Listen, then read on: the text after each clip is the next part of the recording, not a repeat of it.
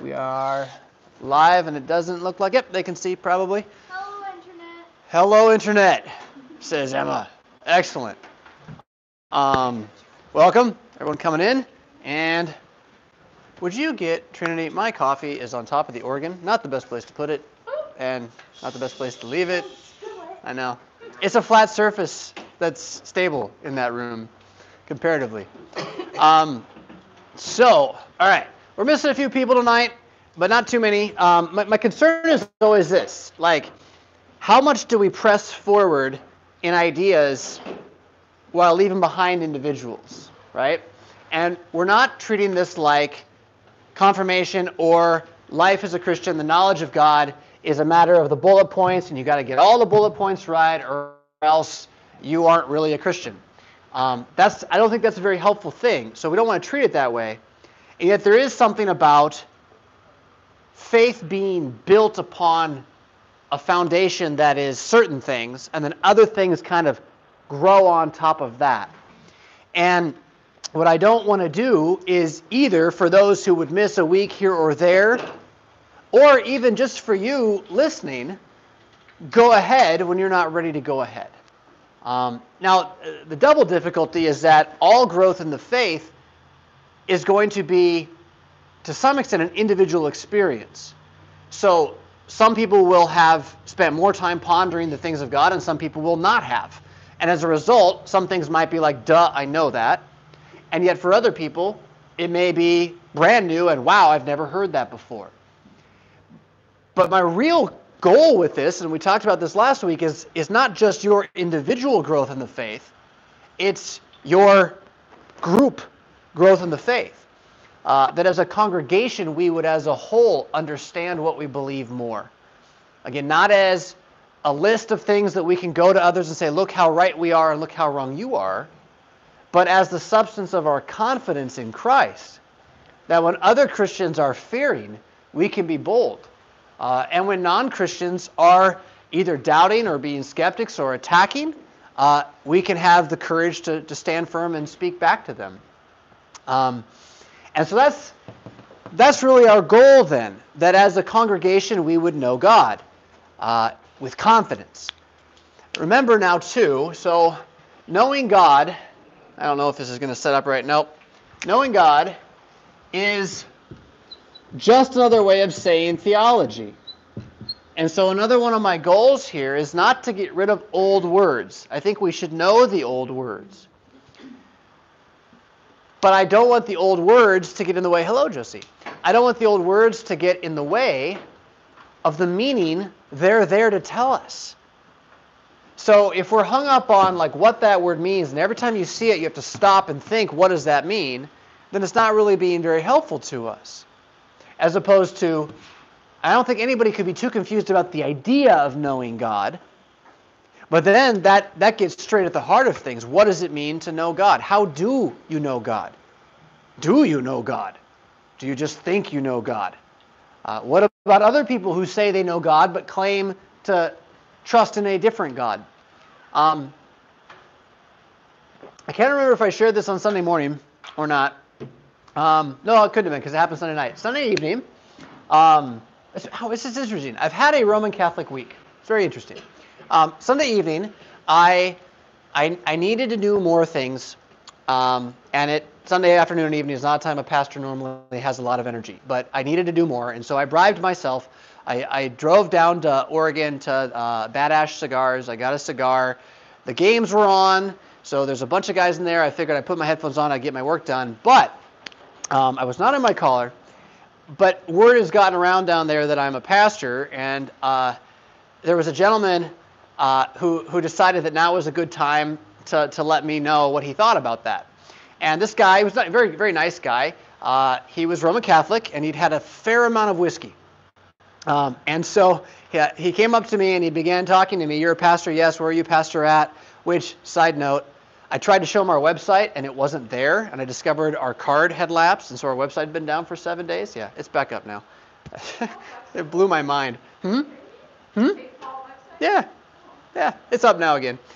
So he helped me in that regard because it would probably still be down. I wouldn't have checked it. But anyway, but he he immediately wanted to begin teaching me how to preach, which I found very interesting too. And this is a common thing. Uh, I meet someone out in the world, they find I'm a pastor, they decide, here's how you need to preach to get people to come to your church. And they've never heard me talk, they've never come to my church, but they know.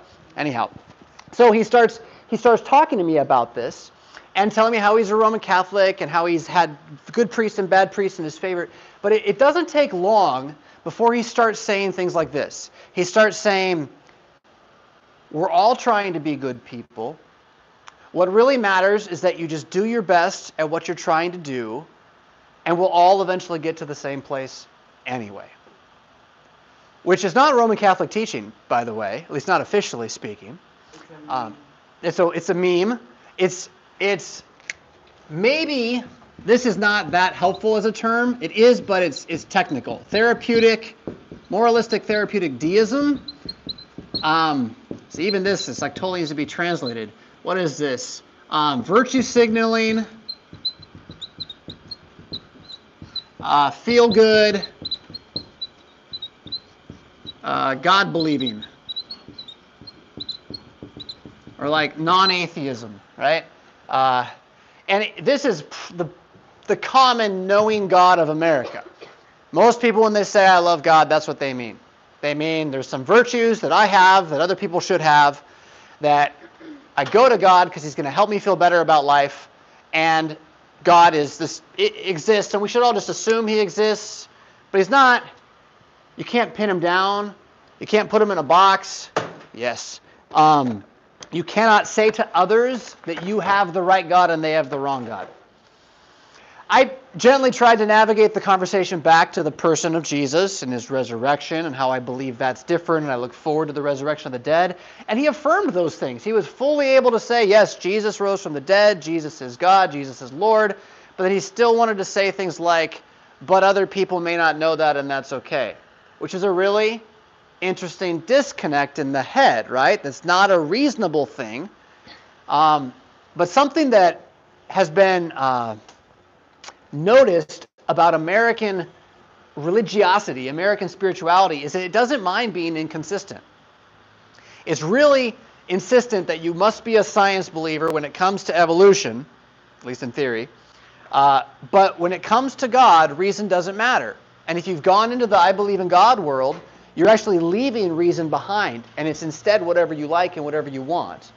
And if it conflicts with itself, that's fine as long as it makes you feel good. Now, I think that's kind of foolhardy, but what I want to uh, get us to is that my phone ringing? No. Okay, good. well, if it was mine, it'd be in the middle of the like the stream and all that. So, what what I want us to get us thinking about again is that that theology is all around us. Knowing God is all around us, but which God? Which God? Um, and how would you know? How would you say your God is the true God? If this guy is reading a book from God, how would he know that's the right book? That reminds me of another story. I, I was um, I was a young English high school English teacher in Eastern Los Angeles at La Verne Lutheran High School. Taught one year of English there. And in my free period, when I wasn't trying to balance my checkbook, um, you know, and, and, keep up with class, uh, I would go onto a forum and argue about Christianity with other Christians. So this is bef- way before Facebook, right? All you had on the internet was like AOL, chat rooms, and then these forums. You can still find forums today, but they're not like the main part of the internet. But that was like all there was back then. And I remember being in an argument with somebody who was asking me, trying to make me defend why I believe the Bible was true. And I said, it's because it's from God. And he said, okay, well, the Quran is from God too. The Quran is the holy book of Islam, right? So Quran is the Islamic scriptures, or you could call it the Islamic Bible. It is sayings of Muhammad that were written down. He did not write it. They were written down by those who heard him. Um, so he said, well, the, the Quran is that. And I said, well, no, that's not from God. He said, why not? I said, because um, it, I know it didn't really happen. Uh, it was all made up. And he said, well, that's the, what the Bible is. The Quran is true, and what you did is all made up. And so what he did for the entire argument was whatever I argued, he just argued the same thing back. Does that make sense? Like he took what I said about the Bible and he said the same thing about the Quran, and he was trying to demonstrate how I had nothing to stand on aside from my assertion that it was true. I believe it's true, therefore it's true, and you're wrong. And the thing was, he was he was right about the way I was arguing. I had no defense. I had no way to prove the Bible was true aside from just saying it is. It's the one from God, the other one's not. Um, today, if I had that argument, I would go toward history rather than just towards saying it's true. I would talk about how archaeology has shown us where the Bible comes from. I've talked about the resurrection of Jesus, and that's the real matter. It's not which book's the right holy book, it's which man rose from the dead, right? You go there first. But I think we need to be prepared for this kind of thinking. Just because you say you have a holy book or holy scriptures doesn't mean anything. Other people have them too. Why is ours different? What's the different thing about our God? And I already said, and you know, the answer is there's a man named Jesus who's not dead anymore. That, that's the nugget. I'm going to keep saying it though until it gets beat into your brain. Because uh, at the moment when you're in a conversation about it, you want to be able to remember that thing. You want it to be like a well trained free throw uh, or whatever, whatever you're doing, sports or, or music wise. You want to be trained, muscle memory. The reason that I know God is Jesus. So we'll, we'll keep coming back to that more. Um, remember, this class is not intended to be me just going as far and fast as I want to go. That's Sunday morning. So please feel free to interrupt me, stop me, question me, um, make this thing slow down. We are also every week, as a structure, going to have, I'll have laid out for us, uh, something from the Proverbs, something from the Augsburg Confession, uh, connected to today and today's media and what's going on in the world, and then something from the epistles to kind of close us up and, and tie it tie it together at the end. So, Proverbs today. I want to just, uh, well, and sorry if it's too low down here. We looked at this last week. The beginning of wisdom is this: get wisdom, which kind of sounds like a circle, right? If you want to be wise, then you should be wise, right? You want to find wisdom, find wisdom. But at the same time, it's amazing how many people don't do that. They don't seek wisdom.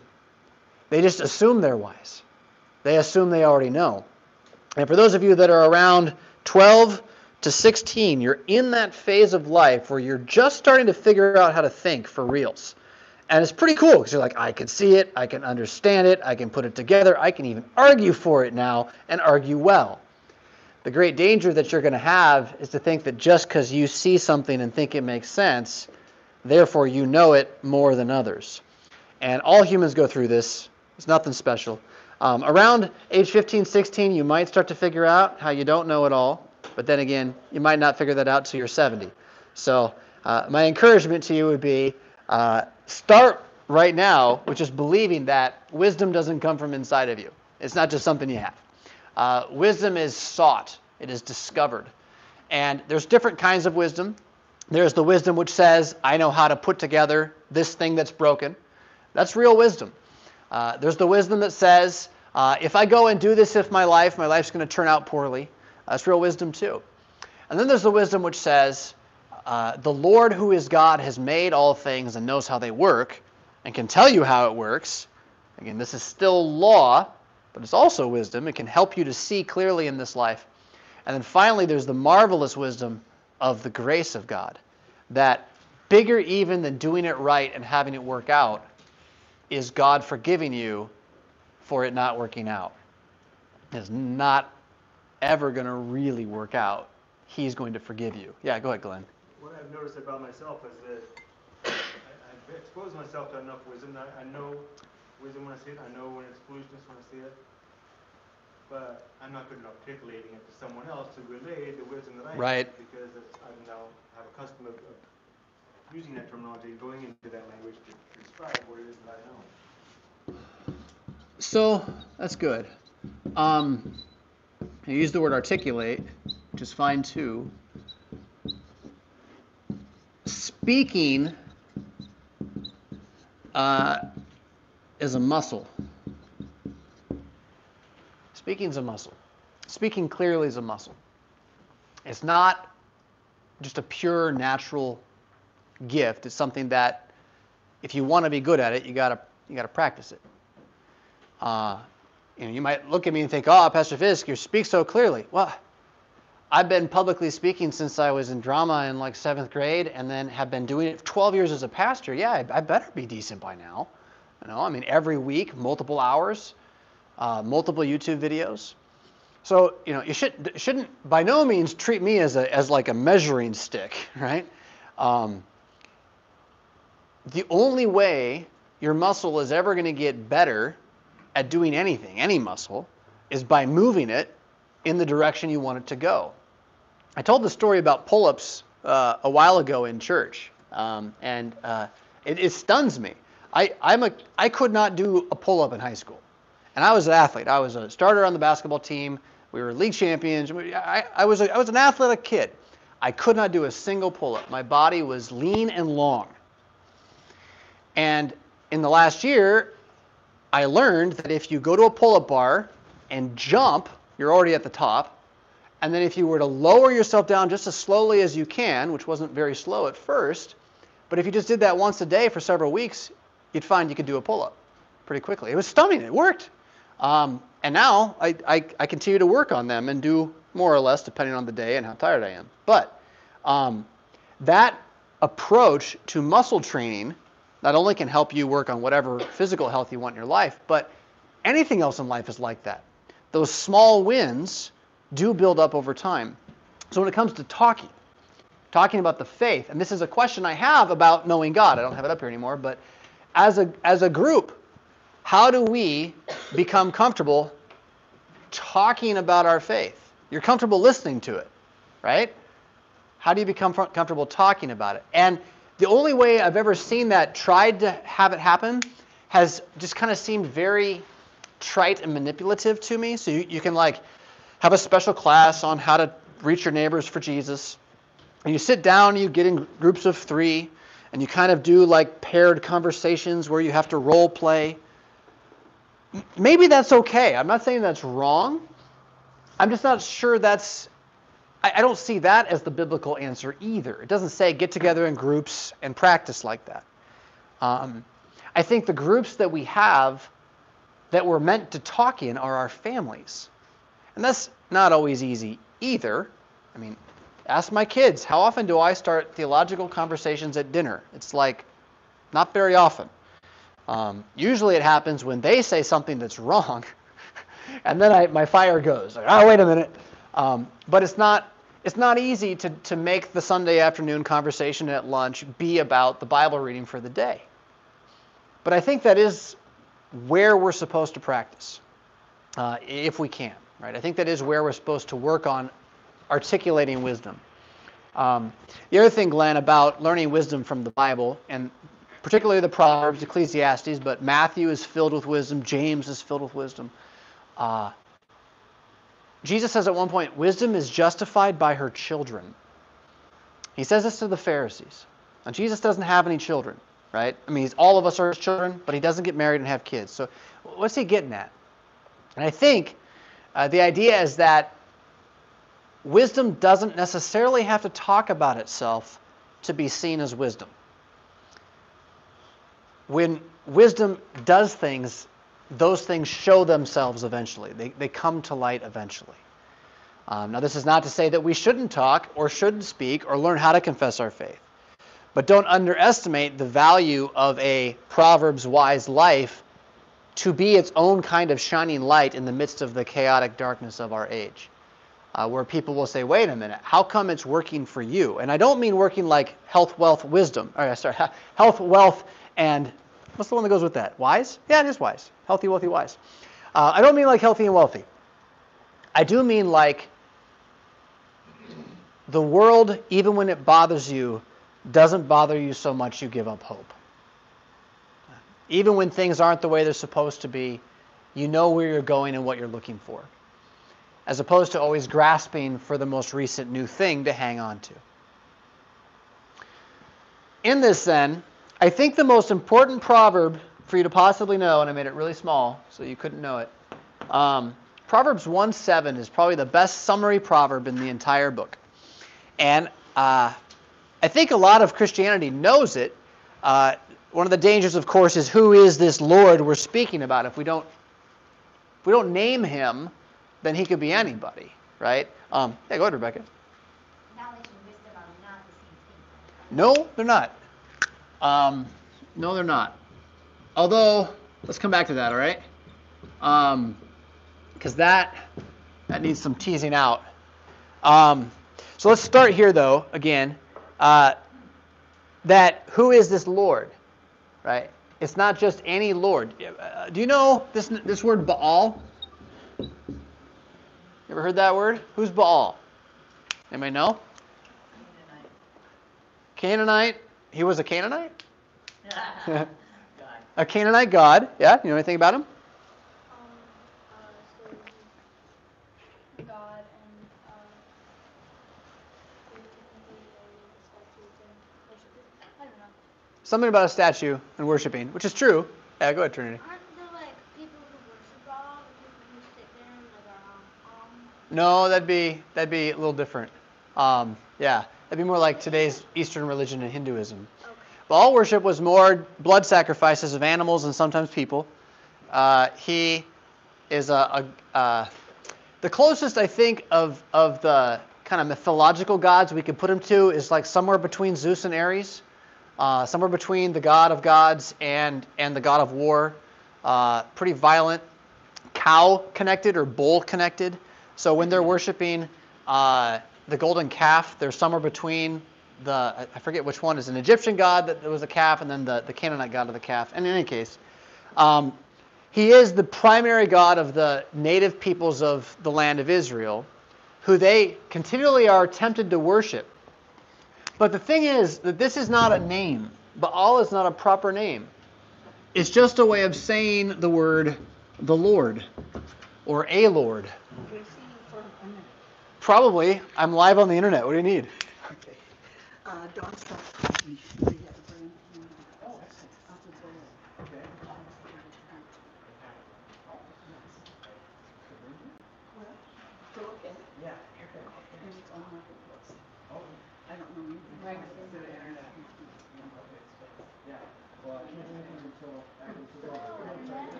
Thank you. Uh, I left you with Baal being the Lord, correct? Yes. So, when you have the Israelites worshiping Yahweh the Lord, and then suddenly they're also worshiping Baal the Lord, they're like synonyms, right? They're different words with the same meaning. So, can you see how maybe the Israelites didn't really know what they were doing sometimes? The question was not the name they were using. They were, they were using a name that meant God, although Yahweh certainly was a different proper name. The issue was where and how did you find this Lord you're talking about? Did you find him only at the tabernacle in Jerusalem where the Ark of the Covenant is? Or could you go out on the high places, the hilltops by the trees, and make your sacrifices there? How do you know this God? It had everything to do with where this God is found. And, and, and really, like literally, how is he found? So when someone today says, I love God, it should be the first question in your mind where is he? Which one? How do you know you love him? In what way does he speak to you? Oh, I don't know if I should tell this story, but it, I have to though. Roman Catholic Week. Um, so this morning I was very blessed.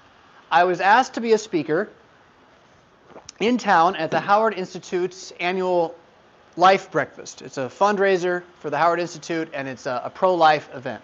There's 175 people there. The invocation for the event was given by the Bishop of Rockford. Uh, the closing was given by a, uh, a former congressman who still lives in the area. Apparently, he was like our last Republican congressman and was districted out seven years ago, but he had a perfect life voting record. Yeah, that sounds right. Yeah, because you were there. Yeah. Um, and uh, and they asked me to come and, and give the 20 minute kind of keynote address. And, and I, did, I did what I thought was right um, and so forth. But afterwards, um, along with getting to chat with the, the bishop, which was interesting, uh, there was a lady who came up to me and she really wanted to encourage me. She said, I'm a Roman Catholic. I work for the diocese. I do this and that. I do this and that. And then she began to tell me about about, I'm, I'm not going to go too into the details, but about the people in heaven who talk to her now and tell her things and have prepared her to believe that she's going to be doing certain things for them and for the world and for heaven, and that it seems like it's too big a weight for her to carry and she's a little worried about it. And I'm like, like the conversation keeps going. I'm trying to backpedal. I don't want to be like, hey, wow, that sounds crazy, right? I didn't want to say that. I didn't want to say you're talking to demons. I don't know. Sounds like she. If I had to, if I had to, Mean, if you're watching ever, um, sounds like it's grief to me, grief trying to understand itself. But the question again is, well, okay, someone talks to you in your head and says, "I'm a person in heaven with some information for you." How do you know if this is the true God or not? And if someone comes to you and says, God told me this, how do you know whether that's true or not? Um, I can't remember. Oh, I can't remember where I made this comment. It was in the last three days too, but I don't think it was a Bible study. Somehow I was talking to some. Where, where on earth was this? Anyway, um, oh, I know. It was circuit. So our our pastors in the area get together once a month, and we call it circuit or winkel. So it was Tuesday morning, and somebody was telling a joke about how uh, they'd been visited by uh, someone that came into the church, and they, they basically said, God told me that I'm supposed to teach the Bible study here now, so I'm here to do that. And uh, before he, the, the gentleman could finish his story, I quit back. God told me to tell you you're wrong. uh, because, but that's just it. How would you know? How can we say he's wrong? Do we have a way? I don't know if I've answered the question yet for you. I think I have multiple times. But are you able to answer it yourself when the day comes? The fear of the Lord is the beginning of knowledge. Fools despise wisdom and instruction. The first step in wisdom is knowing you don't have it. But God does. Whoever He is, unnamed as He may be, forget Jesus and the Holy Spirit for just a moment. Whatever created this place, whatever put it into being, knows more than us. Straight up. And acknowledging that reality is the first step in possibly learning whatever that God might have to teach you. It's the beginning. It's not the fullness. It's the beginning of wisdom. Uh, now, yes, that comes to us in Jesus now, right? But there's a lot of wisdom you can find before you even get to Jesus just by believing that that God knows more than us. If we approach things like uh, the discovery of the human genome and studying the stars and the universe with an, uh, with an intentional focus on design rather than on chaos, we would be just marveling all the more at what we could find. It's our, it's our need to bend everything into chaos that I think has stilted American science right now. That's kind of an aside. Um, but acknowledging that he is deeper, wiser, more capable even than us. Uh, there's a study called quantum physics, which just means looking at the inside of atoms and really small stuff. And one of the things that scientists have wrestled with in quantum physics for the last 80 years or so, really, is that they can't figure it out. They thought they were going to figure everything out about the physical world, and then they found out that the atoms kept changing their behavior as if they were playing a joke on the scientists. Like the atoms were doing different things that they weren't supposed to do, and it just would change based on whether you were looking or not. And they keep trying to figure it out, but they, they finally kind of gave up on actually figuring it out with experiments, and instead they just started doing, sorry, math. Um, but math that doesn't work out and descends into infinite answers. It's called string theory, if you've ever heard that phrase. Um, and that's the whole rage right now. Um, there's a few physicists out there who are saying string theory is a joke, and there is no physics, physical science anymore. We're ignoring it. Um, well, why? Because we can't imagine that the universe is created in such a way that we can't understand it. That the, the God who made it knows more than we do. That he could make things we couldn't observe because they're just, well, they're too powerful. I don't know if that's helpful. But what I do know is that a fool despises instruction. So, what's the worst answer you can give to your parents when they tell you anything? I do it all the time too to my wife. Any guesses? No? The worst answer. Your parent says, You were supposed to do this. And you say, I know. You should go do this. I know. Hmm? I forgot. Yeah, I forgot. That's at least honest. It's the I know to me that's the problem. Because if you knew, wouldn't you have done it? So, see, you didn't know, but you want to think you knew. You want to say you knew. You despise instruction. You can't admit you have something to learn. You can't admit you have somewhere to grow. If you don't believe you need to grow, guess what? Then you can't. You're not gonna. You're gonna reject every opportunity to do so. So, in that way, again, it all begins by knowing that God has more wisdom than us, and then admitting that we're far more foolish than we think we are. And once we have that foundation, we're, we're at least ready to listen. Yeah? Now, Rebecca asked this question about the distinction between wisdom and knowledge, and I lost my pen. Ah, pocket. Um, I mean, I honestly, in English, for sure, they're different things.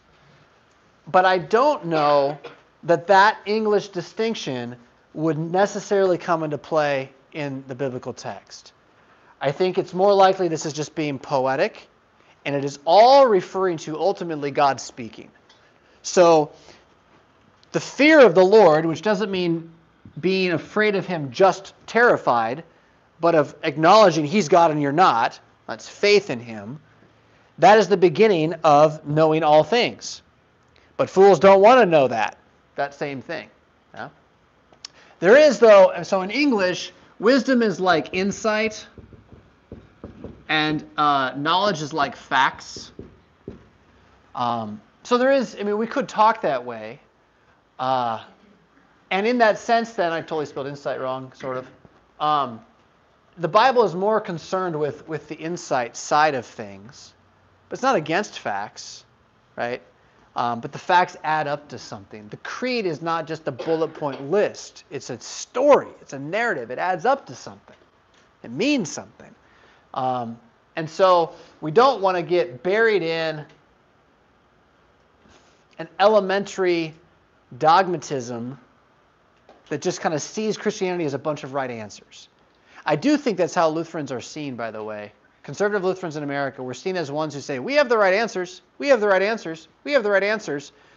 And then people look at us and they go, but you're a bunch of jerks. uh, you, you, don't have a lot of mercy in your congregation. Um, you, are standoffish. Uh, uh, as, as a whole, we're, we, we don't come across as the most charitable, the most merciful people. Um, and, and this is my fault as much as yours, but this morning at the, the life breakfast, we are we were there. There were some of us there, but we were underrepresented. Um, and it calls to mind my own experience at the March for Life. I've been twice now to the March for Life in Washington D.C. happens every year. I'm not going to say 30,000 people because I said 30,000 people about the people of Israel on Sunday, and I was totally wrong. Carol Dean called me on that. He, he completely got it right. Um, it was 600,000, which is a lot more than 30,000. In any case, uh, the numbers at the March for Life are at least 30,000 strong. And it's all Roman Catholics. I mean, it's just stunning to me, the evangelical world and Lutherans too. And we, the whole LCMS, the time I went last time, we had 200 people. The whole LCMS. Um, so, okay, we're right, we're right, we're right, but where are we? And it's not that the March for Life is the end all be all of what it means to be a Christian. But I think the more we get tied into well, I don't have a catechism to shake at you. We better memorize this when we're in eighth grade, and then we can be good and we can go do whatever we want. The more our faith is that, the less wisdom we have at all, the less insight we have at all. Yeah? Does fearing the Lord mean that you also respect Him? Yes. So, does fearing the Lord mean respect? So, the fear of the Lord as a phrase, uh oh, crossed it out, is, is difficult because the word fear, I don't know. I don't know how to fix this one. Um, because it does mean fear, but then it doesn't mean fear the way we mean fear. Like we have no other better word to use than fear. And I can tell you it's not terror. It's not the fear that would make you flee, but neither is it just respect or just awe. It's, it's more than that. So the best I can do for you is is uh, is a story. Um, so, and I've never actually done this or seen this, but some of you may have. Um, the Grand Canyon, I hear tell, is quite a sight to behold. And apparently, you can get, you know, kind of up and, and you can look at it and get pretty close to the edge and kind of look down at this amazing stretch of, of landscape uh, made by what? A river or the flood? That's a fun conversation. Um, when you're standing there looking upon this massive bit of creative structure, you're going to feel awe. You're going to say, Look at that amazing thing. If your brother or sister comes up behind you and goes, you're going to feel fear. But it won't be terror until you're falling, quite. But that moment was when you really realize how big and deep and wide that thing is. You like you, you, you feel it. That's the fear that is the fear of the Lord. You're not just kind of looking at God saying, "Oh, He's so marvelous." You're you're also aware He's a little dangerous. He's he's um, he's all powerful. So we, we don't have a good word for this. I just I continue to search for a good way to say it. The New Testament doesn't even really use it much. It talks about faith instead. So whenever the New Testament uses the phrase faith, it's referring to the fear of the Lord. And whenever you see it in the Old Testament, you might as well just put faith back in. Faith is the beginning of wisdom. Fools despise hearing what God has to say, right? Because faith is always in the word that God would speak. I wish there was a better word for that. Fear the Lord. You know the um I've told you this one before. The word awesome used to mean terrifying. Like it didn't mean good in any way, shape, or form. It meant, bad. Something was awesome, you would run away from it. And so even awe used to be a harder word than it is now. Somehow it's really, really dampened. Now it's awe inspiring and all that kind of stuff. So, in any case, little Proverbs for the week. Um, I want to continue with, we already talked about theology being our problem. Um, I kind of made the case you see the knowledge of God everywhere in the world. Someone's talking about something that connects to God. Um, what this means, well, how do I say this? Um, and it's probably too small, huh?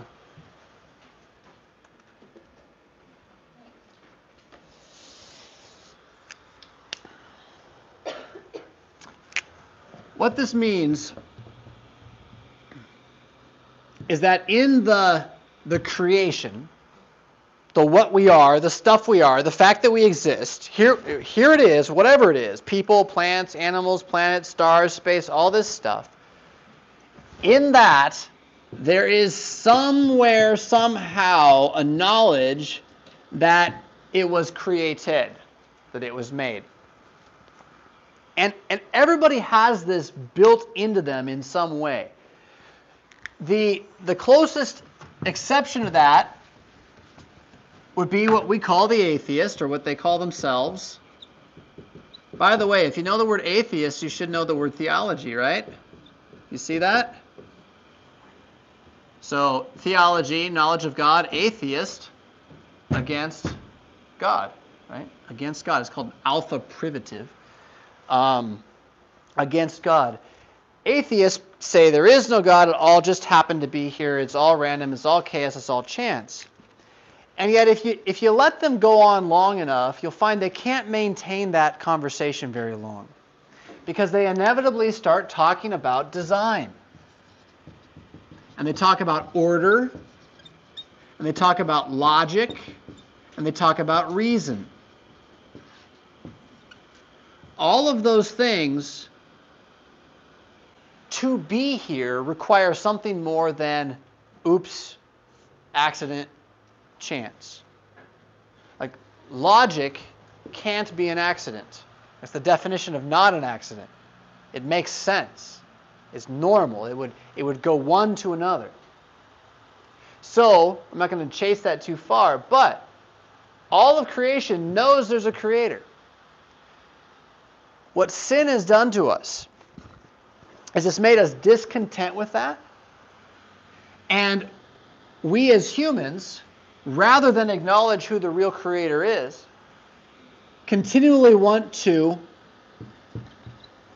see the creation as the creator. So, having fallen from our, our trust in Him, our faith in Him, in Adam and Eve, we now continually are trying to crawl back up to Him by looking at the world around us that we ruined and trying to pretend it's Him in some way, shape, or form. Every false religion in the world does this. Every single one. You can, you can break it down eventually. And interestingly, the only solution to this was for that God to become part of creation, by the way. Right? So, who is Jesus but God joining the creation? But the tendency to want to see the creator in the creation is not to look at Jesus, the man, and that that's him and that's it. Um, it's instead to look at, say, the trees and the rivers or the stars. And when people try to read their horoscope and see what the stars have to say about the future, what are they doing? They're trying to hear the Creator through the creation. Now, the book of Romans teaches us this in chapter 1. Uh, it, it talks about this idea this, this habit we have of we prefer to worship nature to God. And, and as Christians, this is in us still, right? we got to fight against this. It's in our hearts. Um, Paul says that men, by their unrighteousness, unrighteousness means like their badness, right? They're not goodness. When we're bad, what do we do? We suppress the truth, fake news, right? We shove it down. What truth? The truth about God. He says, what we could know about God, it's evident, it's plain, it's really obvious. We should be able to walk out any day and say, I know exactly who God is. He is the Father of an infinite majesty, the glorious only begotten Son, Jesus Christ, and the Holy Spirit who empowers us in faith. No one should have to tell us that. But we don't know it because we've suppressed the truth in our wickedness. It is clearly there, though, in creation. So, so the, the trees and the rocks, they're preaching that Jesus is alive, clearly perceived in the creation itself. The fact that it's there should tell us it's not an accident, there is a maker, and even who he is in mercy. But again, remember, sin is, the, is, is, a, is a, a rock that's been thrown through the middle of this and has cracked it all to shreds. So it's not like we really could go out and find him anymore. That's what, but he can hold us accountable for not doing so because we ought to have been able to do so. We, though, our problem became futile in our thinking. Now, I'm going to, at risk of really being, dating myself and being nerdy, are there any Star Trek fans in the room? One, two, three. Star Trek? You mean like the new, the one I showed you? The reboot? Yeah. She's only seen the one reboot new movie. So good for you. You'd feel out of place amongst most Star Trek fans, I think. Um, so no one else though. So it's really not going to work as an idea. Yeah, Bailey. All right. So when I say Star Trek fan, then if I say Jean-Luc Picard to my three Star Trek fans, one knows, two, three. Yeah, okay. And then the Borg, right? Yeah, we got a couple Borg. Okay. we're, we're alone.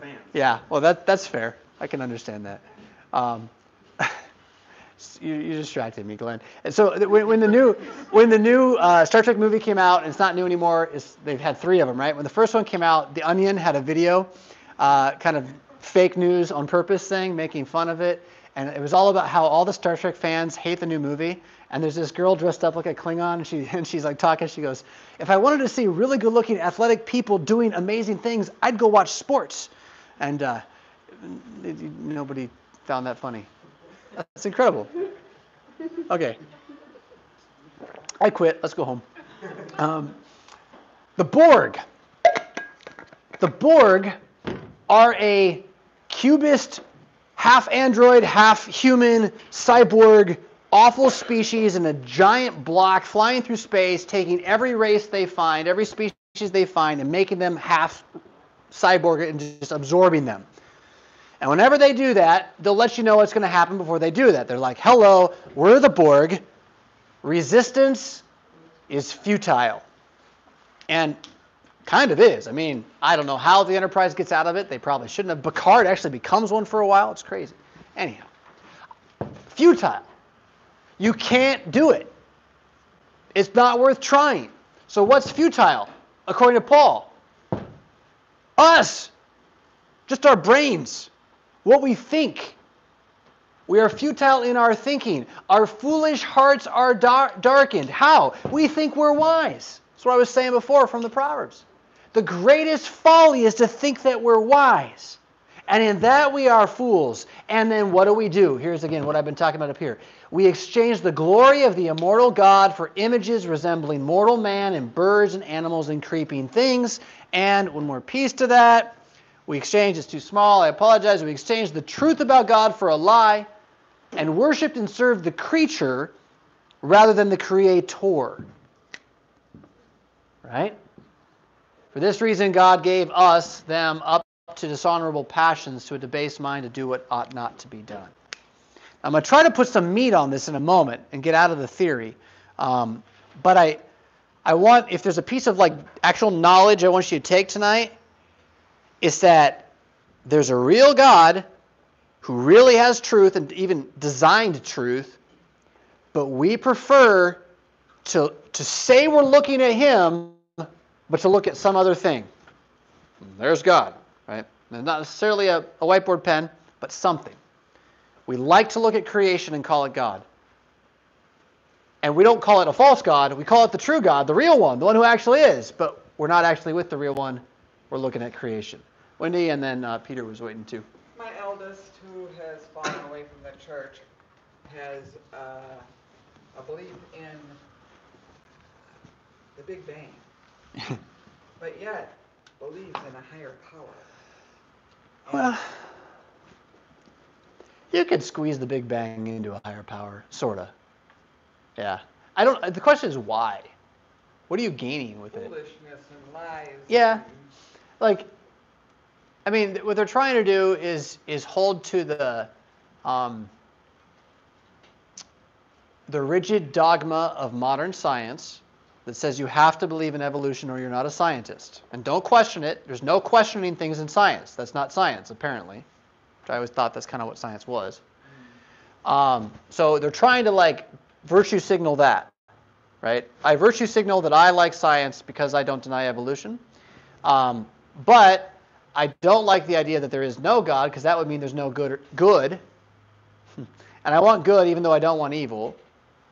I don't want to say there's any evil and I'm not evil, but I want to say there's good, so there's got to be a God. So I'll say there's a God and evolution's true. And I'm not going to think too much about what it actually means because all I'm going to do is what I want anyway. So it's like a shield that I can use to try to like keep away other ideas um, by spouting jargon at myself. Where's their book? Yeah. Well, they would say they're they're looking at nature. Um, I think. Uh, I mean, their book is Nietzsche. Their book is Descartes. Uh, you know, philosophers of the Enlightenment, who've proven to be quite bankrupt, frankly, as a system of thought. Uh, but I, I don't think that, like in that situation, you have the same thing. I mean, everything's doing the same thing. We're trying to keep God away. Because if God comes, we die. And he'll come and kill us and make us alive. That's what he wants to do, but we don't like that. We'd rather die in our own selves than let him kill us and make us alive. So we try to keep him away, and we grab onto anything we can find to tell ourselves he's not here. And we'll do that by making fake versions of him. We'll do that by offering sacrifices to whatever or what have you. We'll do that by telling stories and mythologies. Anything to avoid the actual God in our face. Uh, I said this Sunday or next Sunday. My Sundays are getting confused as I work on the Old Testament lectionary. Soon, we will be at Mount Sinai, where the Lord will speak from the fire and the cloud to the people. And he'll give them the ten words of the Ten Commandments. And as soon as he's finished talking, all the people of Israel look at Moses and they say, anybody remember this? Please tell God to stop talking. Have him talk to you, but not to us. It's just, it's just who we are. We despise the Creator. And so we'll grab the creation any way we can and shove it between us and the Creator, call it the Creator, as a way of trying to keep the Creator's threat, the fear, the fear of the Lord, to keep it away from us. Huh? Go ahead, Peter. What about Star Wars? What about Star Wars? You mean aside from being one of the greatest lies and disappointments of my poor and miserable life?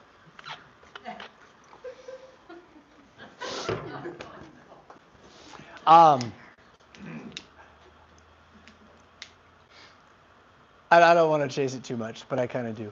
Uh, you should know that Star Wars was my absolute favorite thing when I was your age. Absolutely, absolutely. And I grew up, and people with lots of money who wanted to make more money took it, and they made it something else. And it wasn't the thing I loved. And I finally just gave up on caring. But if you like it, that's cool. Because lightsabers, they're neat. And X-Wing fighters, they're pretty cool.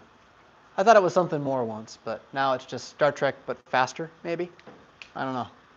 Star Trek with religion. That is interesting, though. Star Trek does not have a god. It's a very atheistic world. And Star Wars does. It has the Force, who is an all powerful lowercase g God that holds all things together. And this is back in Yoda first talk in episode 5, which is the second movie. um, luminous beings we are, not this crude matter. It's there in the tree, in the rock, yes, even the land.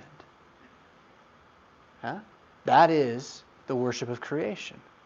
That I am a spirit, not a body, and that all things are this God, and we're all together one and growing toward what? Well, not goodness in Star Wars. It's apparently toward balance. And if it gets too good, then evil has to come back and make it all equally bad again. That's their whole system. Stupid. Anyway, sorry, that's, a, that's my bitterness coming out again. Um, uh, but, but there's something to it. It. It is a pure pagan teaching. Exactly what I'm talking about. They worship the creation as if it were the creator. Now, what I want to kind of dig into for a moment here toward the end there's different ways of referring to the worship of creation. My favorite is to use the word pagan just because it's almost offensive to people, which I think we should be a little bit here, and because it's making a comeback. There are, like, honest to God's, plural, American pagans out there. And they're proud of it. And they say, I'm a pagan. And I worship the ancient gods, and I worship nature, and I do witchcraft, and all this stuff. Um, and it's, it's growing It's not huge, but it's growing. It's bigger in Europe. Sometimes it's connected to various music movements, such as various edges of punk rock or heavy metal. Um, so I don't think we should shy away from the world or from the word. Um, I cannot remember its root, where it came from, um, but I can tell you more about the, the root of the word heathen. It means the same thing, the heathen. The heathen were the non-Christians the people who did not to convert who did not convert to Christianity in England or Great Britain. So when when uh, the missionaries came up and they converted the islands, it mostly was in the cities and the establishments, but out upon the heaths, out in the swamps, they didn't convert and they kept their old religions, their old ways, their old gods, and so they never really would come into town to go to the church, uh, and thus they were the heathen out there as opposed to the Christians in the cities. But again, it is a word that can simply mean one who worships nature. And I think, again, we should think of anybody who's not a Christian worships nature, whether they want to admit it or not. I mean, the atheist says, I don't believe in God, I just believe in science, which means I just believe in nature. Right? You're still worshiping it, whether you think it's supernatural or not. So, pagan heathen, when someone says, I'm spiritual, they also mean this. They mean, I worship nature. Someone who says, someone who truly believes Jesus is present in word and sacrament, in, in the body and blood of the bread and wine given and shed for you to eat and drink, if you ask them about their religion, they're not going to say, Well, I'm spiritual. They're not going to say that. They say, I believe in Jesus. You say, I'm spiritual to get out of saying I believe in Jesus. And same thing with, I'm not religious. I love Jesus, but I'm not religious. That means I love Jesus and I worship nature. I love Jesus and I don't want to find him in his word. I love Jesus and I want to say I love his Bible, but I read it by myself so no one can tell me I might get it wrong. I'd rather be able to convince myself of what I want than be accountable to anything so that I can keep using nature to justify myself and keep the God of grace away from me. And then the classic term from Lutheran dogma is the mystic, mystical, or enthusiast. The person who says, I can experience God. I shall find God through my experience of life, and particularly my emotional ups and downs and feelings. Yeah. I wanted an answer to prayer, and then a warm power came over me, and I knew what I was supposed to do, and that was God. It's nonsense. That was you. That was you. And that was nature. That was creation. The sun came out, or you had a bad potato. I don't know. But it wasn't God. God speaks with words, right? So, so the mystic is another way of saying it. All of us can say, I believe in God with a capital G and does today, but it doesn't mean that anymore. When you see in God we trust on the coin, you should put a little g on the front and an S on the back, because that's what we mean. In many gods that are all the same God, we trust. But see, that's not our God. Our God is not many gods who are the same God. The word is almost meaningless now. Yeah, When you, when you use the word religion, yeah. it's just referring to the one true God. I mean, you can't, do pagans or they consider themselves religion, do they call it a religion? I interestingly, I think it's mainly Christians who want to say they're not religious, and many pagans will be fine being religious, which is weird if you think about it. I mean, everyone else is. Yeah. Um, what I believe these two words really are doing now, religion and spiritual are talking about the same thing as most people use them, but religion means group or public or there's an authority that's not me. So pagans don't have any trouble being religious in their little pagan coven with their lead witch or whatever. I don't I don't know enough about it, you know. But they, they'll have a leader and, and that person will have more authority than them. They're fine with that. But Christians don't like that these days for some reason. So we want to be spiritual to mean individual, unaccountable. Right? Or even you might say uh, um, anarchist like an anarchist faith. Uh, I don't want to go somewhere where they might say God's not what I already think. So it's, it's hyper individualistic. Whereas uh, religion would be public, group, and unchanging then. Now, the thing is, Christianity is both spiritual and religious. Right? There is a true, for you, individual faith given and experienced but it's also shared publicly with everybody else. So we're not either or, but most people, when they talk about these things in these two ways, they're not really even talking about Christianity anymore at all. They're talking about, they're, they're, they're making a shield for their worship of nature. And they're throwing these words on their paganism in order to convince themselves it's not paganism and it's safe and it's okay. And I don't want you to go out and like smash them in the face. I want you to not be deceived by it for yourself. Uh, uh, don't buy into it. I mean, again, the lady that I spoke with this morning, I didn't try to fix her theology right there. I kind of smiled and I nodded and I waited and I finally said, I think we might have a different view of how God speaks, but it's clear to me that you love babies and want them not to be aborted. I, just tried to build the bridge with her a little more, right? So I'm not saying go out and try to fix it. But I also sat there the whole time and was like, yeah, God's not talking to her. nope, I don't believe a word you're saying, lady. I'm not gonna, right? Because that would be, well, paganism. Huh? Is she a pagan? She, I think she's probably a Christian. I don't know. Where's the line? Once you start listening to the creation and calling it the creator, where's the line? How do you know? And how would you know when you've left it? That's the scary thing is, is we don't necessarily know that. Go ahead, Peter. I want to. I got just a few minutes here. What's up? What about mystical? So mystical again is the way that old Lutherans would talk about trying to find God in creation. The mystic tries to find God in creation, whereas the rationalist tries to find God in science or knowledge, and the moralist tries to find God in your works, your virtues, what you do, your ethics. So mysticism, rationalism, moralism are the three different forms that we try to hide from God underneath. But mysticism tends to lead toward, again, experience. Yes, go ahead, Emma. So why are those um, stones there? Yeah, so why are those stones there? And why are they out of order? That I don't know. You got to ask the Science Institute who made the picture. Bugging me. So, this was the, the- these were the tamest ones I can find. If you Google fertility goddess, you will find pictures you don't want to see. Um, and I don't mean like pictures of real women. I mean like pictures of statues from thousands of years ago that are just awkward. They're really awkward. But the, the crazy thing is that throughout human history, the tendency to worship the, um, the female divine in nature, in, in creation, is so observable, so tangibly, physically observable, that all these cultures develop these statues of a woman's body, is what this is. It's a woman's body. Um, as part of their religious practice. Every, every paganism that ever was eventually gets to this. Baal was not alone, he had a Asherah with him. And Asherah, if I'm not mistaken, the Asherah pole is kind of crude.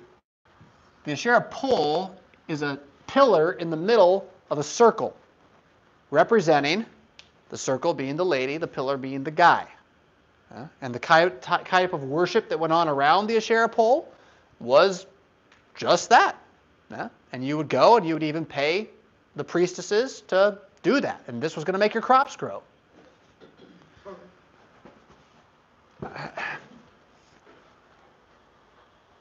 Ludicrous as that latter part is, the stunning thing is that it keeps getting made up over and over again, and everyone thinks they're making it up new. And it's these are old. Look, 3930. You know, that's I, think that's BC, is where these these things are from. So so check this out. Okay, this is one example, but check this this picture. Oh, uh, let's stop. I got a verse for you first. This is just kind of repeating the point. Uh, James says this in, in chapter two. You believe God is one. You do well. Even the demons believe and shudder. Do you want to be shown, you foolish, foolish person, that faith apart from works is useless? So I'm just trying to emphasize again that saying I believe in God, saying I'm spiritual, that doesn't mean anything. You got to know who He is. And James connects it to faith seen. What's your faith do? And it's not that you're going to prove to yourself you're a Christian by what you do, but if, as a group of Christians, we don't ever do anything the Bible says, or we reject what the Bible says, or we say, I love Jesus, but not what he says, well, are you, sure, are you sure you're on his side? Now, that probably didn't belong as much with this picture because here's, oh, I can't, I got to zoom in here. So this is as big as it's going to get. You know who that is, right? That's, yeah, Papa, the Pope. Uh, Pope just means father in Latin and Italian. Uh, this, I think, is the new one. Yeah, that's Francis. You got a bunch of leaders of the church. These guys are called cardinals. They have like um, they're not bishops, so they have they have two different tiers of superpower in the Roman Catholic Church. Bishops, who usually have purple, are like the authorities of various cities or whatnot, um, or even countries. Um, and then cardinals, you can be a bishop and get made a cardinal. You can be a priest and get made a cardinal. Cardinals are more like royalty. They kind of get put into the special college of cardinals house, and then they get to go and vote on things together and, and be in charge and say strong stuff. Um, it's kind of the it's when you make it in the Roman Catholic Church when you make cardinal. So this is an event called the Synod of the Amazon, which I believe happened in Italy recently. It, it, it was October. I didn't read all the news about it, but there's a bunch of Roman Catholics that weren't too happy about this event. This event involved bringing in a lot of different uh, Roman Catholic priests and whatnot from all over the world, but particularly South America. And there was a worship service they had in a sanctuary in which they had some elements from the Amazon, including, look at that. Does that look familiar? Yeah, I mean, it's these are much older, uh, but the shape is very much the same. Oh, gotta go down here. Yep. So, and there are other images you can find where it's closer up. You can see it's clearly a woman's body. Um, there was even later a release statement from uh, the Vatican, I believe, rejecting this after they had done it, which is good. Although I don't know how you ever get to this point, right? But what I want to illustrate again is how how slippery and unseen this stuff is. Here we are at the, the most public Christian group in the world. When people think of the Pope, they do think he speaks for Christianity, whether we like it or not. And there he is having a worship service with an idol, an actual physical idol, in front of him. Um, it's always out there. I'm going to skip you, Peter, for a second so we can touch on this. I'm going to send you on your way with this one.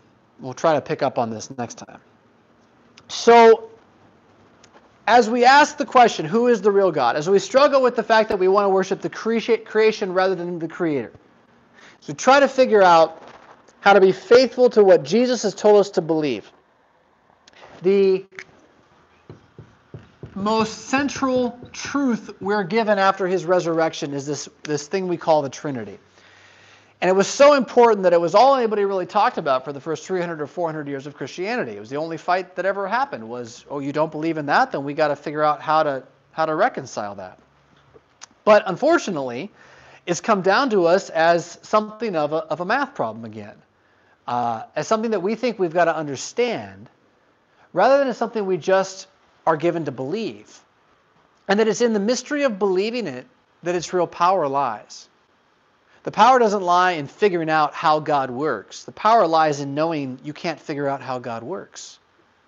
God doesn't work the way you do. Now, these two pictures um, are completely different from each other, and yet not so different at all. Does any of them, does it look familiar to anybody?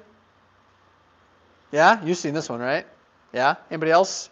Missouri Synod Born and Raised. It's got the three in one book. This is a Concordia Publishing House book. I believe it's still out there. I, I don't know why. I was read it as a kid, um, and it purports to explain the Trinity to you. Um, and it tells you that God is like an apple. An apple has three parts uh, the skin, the fruit, and the seeds. Let me stop you right there, Patrick. Yeah, yeah that's right. That's exactly right. Um, so, but but why, Mike? So here's your chance to practice, right? So if, if the Father is the skin and Jesus is the fruit and the seed is the Holy Spirit, why is that wrong? It's one apple. But you're chopping it into parts. What does that mean? The skin is not the flesh. The flesh is not the seed. So that would be like saying that the skin is not the apple, and the fruit is not the apple, and the seed is not the apple. They are parts of the apple. Right. So that, then I would have to say the Father is not God, Jesus is not God, and the Spirit is not God. They are parts of God. And when they get together, like Voltron, they become a complete package. Right? And that's also from the video. He stole yeah, he got that before I could. So, this is wrong. It's really, really wrong. Every attempt to explain the Trinity is wrong. They don't work because he's God and we're not. And that's the point. Now, what about this one? Looks Mormon. It does look Mormon. How do you know that? Because it's kind of white and creepy. It's white and creepy. So this is the vision of the Father and the Son appearing to Joseph Smith in the woods. Joseph Smith was the founder of the Mormon Church, or the Church of Jesus Christ of Latter-day Saints, which teaches all sorts of interesting and weird stuff, but perhaps nothing more weird than this itself. Because in this, you really get a picture of what they teach about God, which is that there's more than one. There's God the Father, and then there's God the Son, who is a God born of God the Father, but they are not the same in substance. And God the Son has kind of become truly God, but wasn't always, in the same way that you can eventually become God yourself and have your own planet full of people to show up to in the woods in a thing of light and say, worship me and stuff. Um, so it's like a path to godhood. Um, this is an official picture of theirs. I think I feel like I've even seen that in uh, in or around. I once visited their their temple in Nauvoo, Illinois. I think it's Nauvoo, Illinois. Yeah.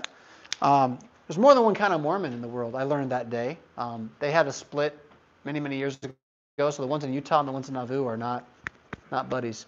Um, but anyhow, it's not so different from this concept here, right? And what we on this lonely path of Augsburg confess is something quite different. Uh, and we'll maybe pick up here more next week. I won't, I won't explain this much here, but with common consent, we teach the decree of the Council of Nicaea. Now that sounds really boring, but it's not. With common consent, we believe, along with the 300 plus bishops who risked their lives to go to the council at Nicaea in 347, whenever it was, to defend the divinity of Jesus Christ and the triune nature of God.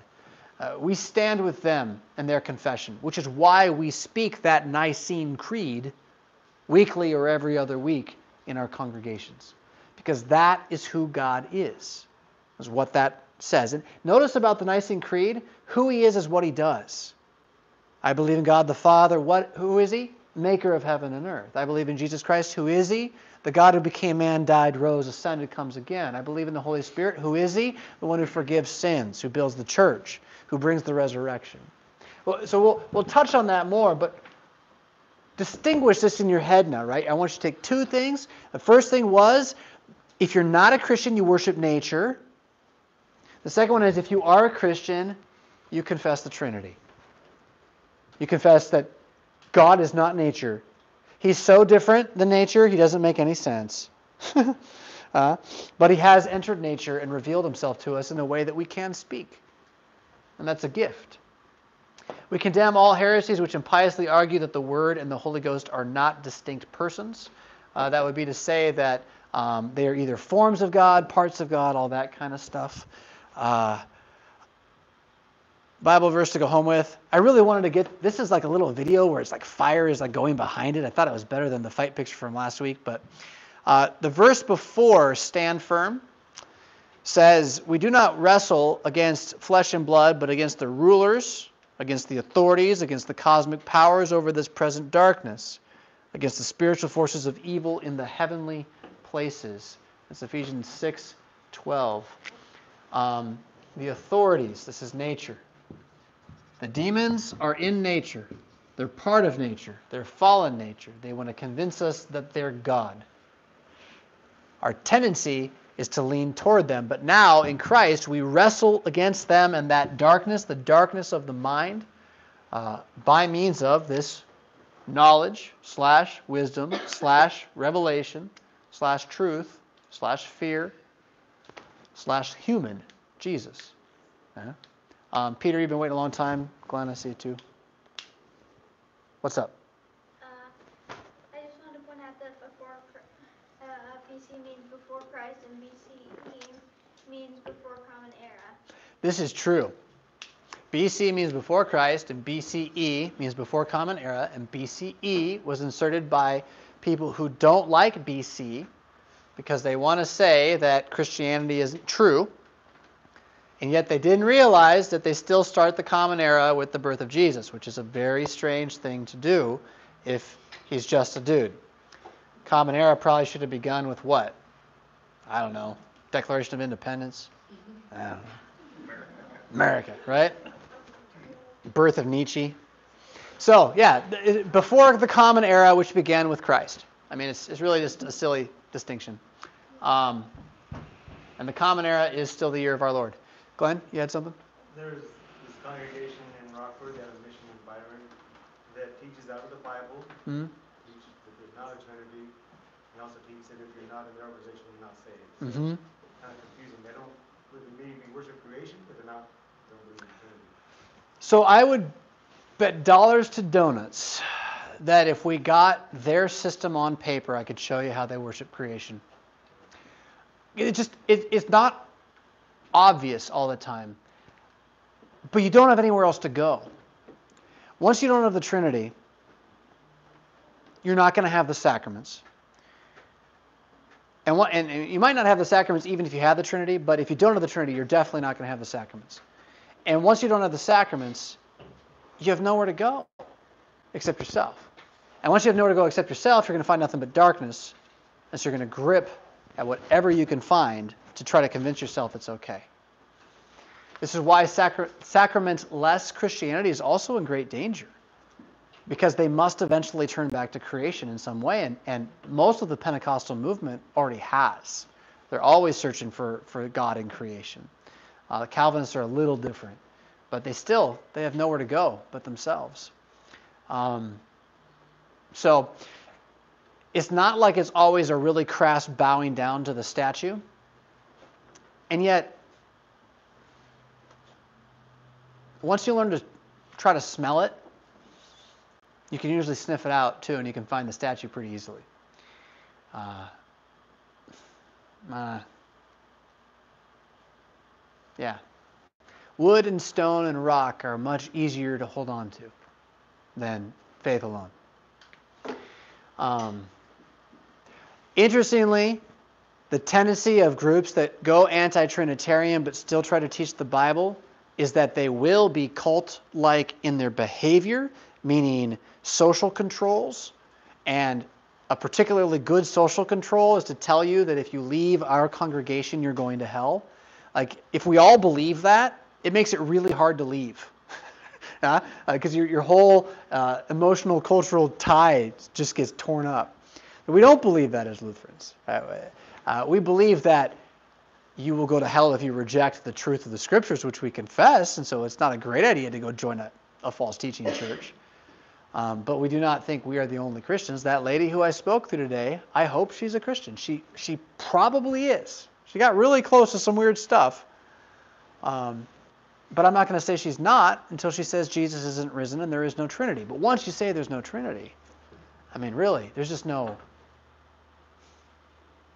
We, there's no way to not draw that line at that point.